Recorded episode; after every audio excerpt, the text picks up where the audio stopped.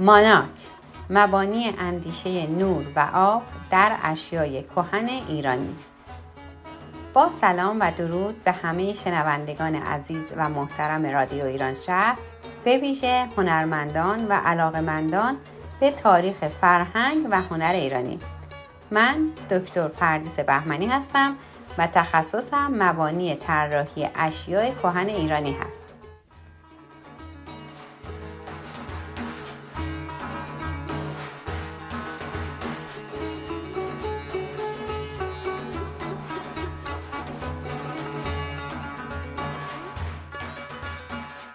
در این برنامه میخوایم شروع کنیم و درباره تاریخ هنر ایران و آغاز تاریخ هنر و فرهنگ ایران صحبت داشته باشیم. همونطور که قبلا هم گفتیم، ماناک یک کلمه مخفف هست و به صورت گسترده میخواد به مبانی اندیشه نور و آب در طراحی اشیای کهن ایران بپردازه. برای شروع به هنر قبل از تاریخ باید بپردازیم. وقتی که شروع تاریخ رو با اختراع خط بدونیم، قبل از تاریخ در واقع قبل از اختراع خط هست. تاریخ شروع خط تقریبا حدود 4000 سال پیش بوده، اما ما قبل از اون هم در ایران آثار بسیار زیادی از هنر و فرهنگ و زندگی داشتیم. اما معمولا قبل از تاریخ رو به صورت مواد و متریالی که مردم در زندگی روزمرهشون استفاده می‌کردن تقسیم بندی می‌کنن. در واقع در یک سامانه 3 عصری پیشا تاریخی، نیا تاریخی و تاریخی به بررسی اشیای کهن پرداخته میشه.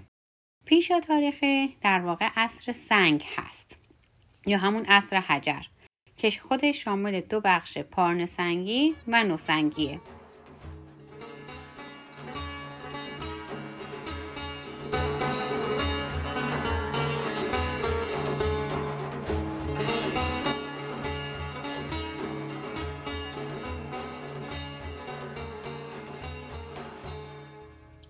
عصر سنگ یا عصر حجر دوره‌ایه که در اون فناوری در راستای تکامل انسان گسترده شد و زندگی انسانی از شرق آفریقا به سراسر جهان پراکنده شد. این دوره با پیشرفت کشاورزی، رام کردن دام‌ها در عصر نوسنگی و گداختن مس و شروع فلزکاری به پایان رسید. اصطلاح عصر سنگ رو نخستین بار رومیان و چینیان باستان به کار بردن.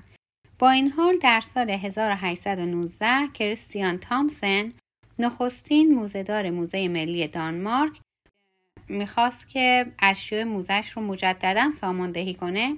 تصمیم گرفت اونها رو بر اساس مواد معمول به کار رفته در زمان ساختشون بچینه.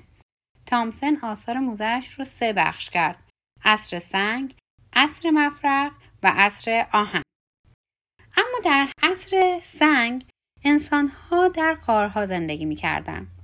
هنر غارنشینان رو می‌تونیم بخشی از تاریخ تفکر، تخیل و خلاقیت بشری به کار ببریم. آثار نقاشی تصویر شده در دیوار غارها بسیار طبیعت‌گرایانه و ابتداییه. نمونه‌ای از این آثار در غار لاسکو فرانسه شهرت جهانی داره که بسیار طبیعت‌گرایانه طراحی شدن و هیچ تنظیمی در تصاویر در مورد ترکیب بندی صورت نگرفته. پیکره گاوهای ترسیم شده بر روی دیوار غار، علاوه بر این که از حیث تناسبات و اندازه با یکدیگر رابطه درستی ندارن، بلکه گاه حتی روی هم افتادن و اندازه‌های متفاوتی دارن. در واقع دوره‌ای که بشر برای زندگی و تشکیل اولین اجتماعات مهیا میشه و نخستین تجربیات رو در ساخت ابزار و سلاح‌های ابتدایی به دست میاره رو عصر پارنسنگی میگن که اولین دوره از عصر سنگ هست.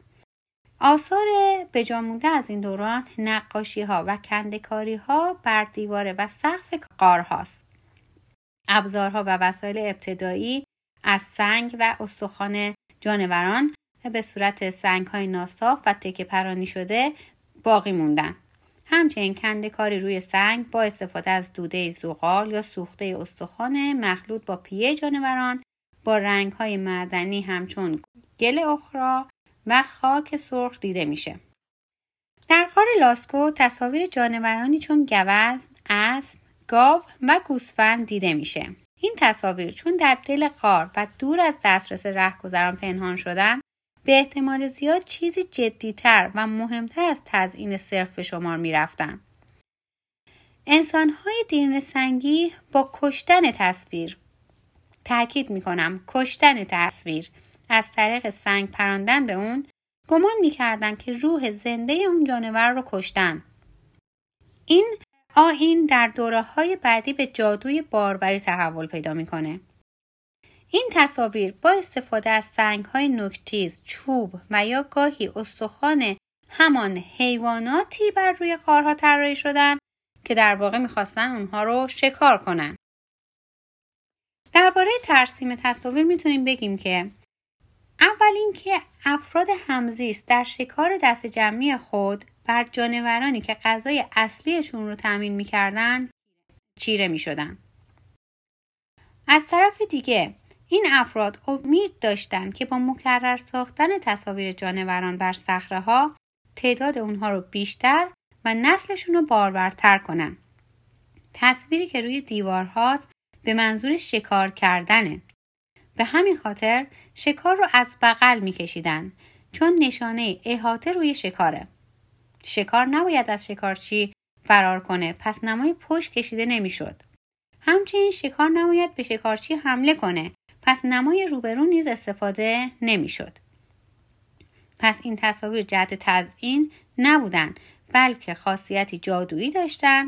با توجه به اینکه این نقاشی‌ها معمولاً در انتها و عمق غارهاست، مسلماً برای استفاده معمولی نبوده، بلکه آیین جادویی و باروری و شکار در اونها اهمیت زیادی داشته.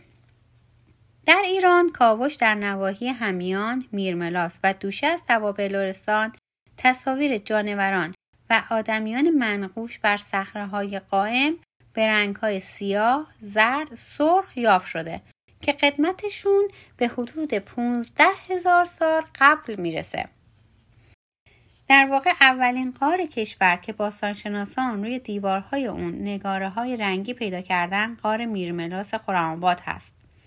دیوارهای جنوبی و شمالی این غار پوشیده از تصاویر رزم و شکار و انسان و حیوانات با رنگ‌های قرمز و سیاه و زرد هست.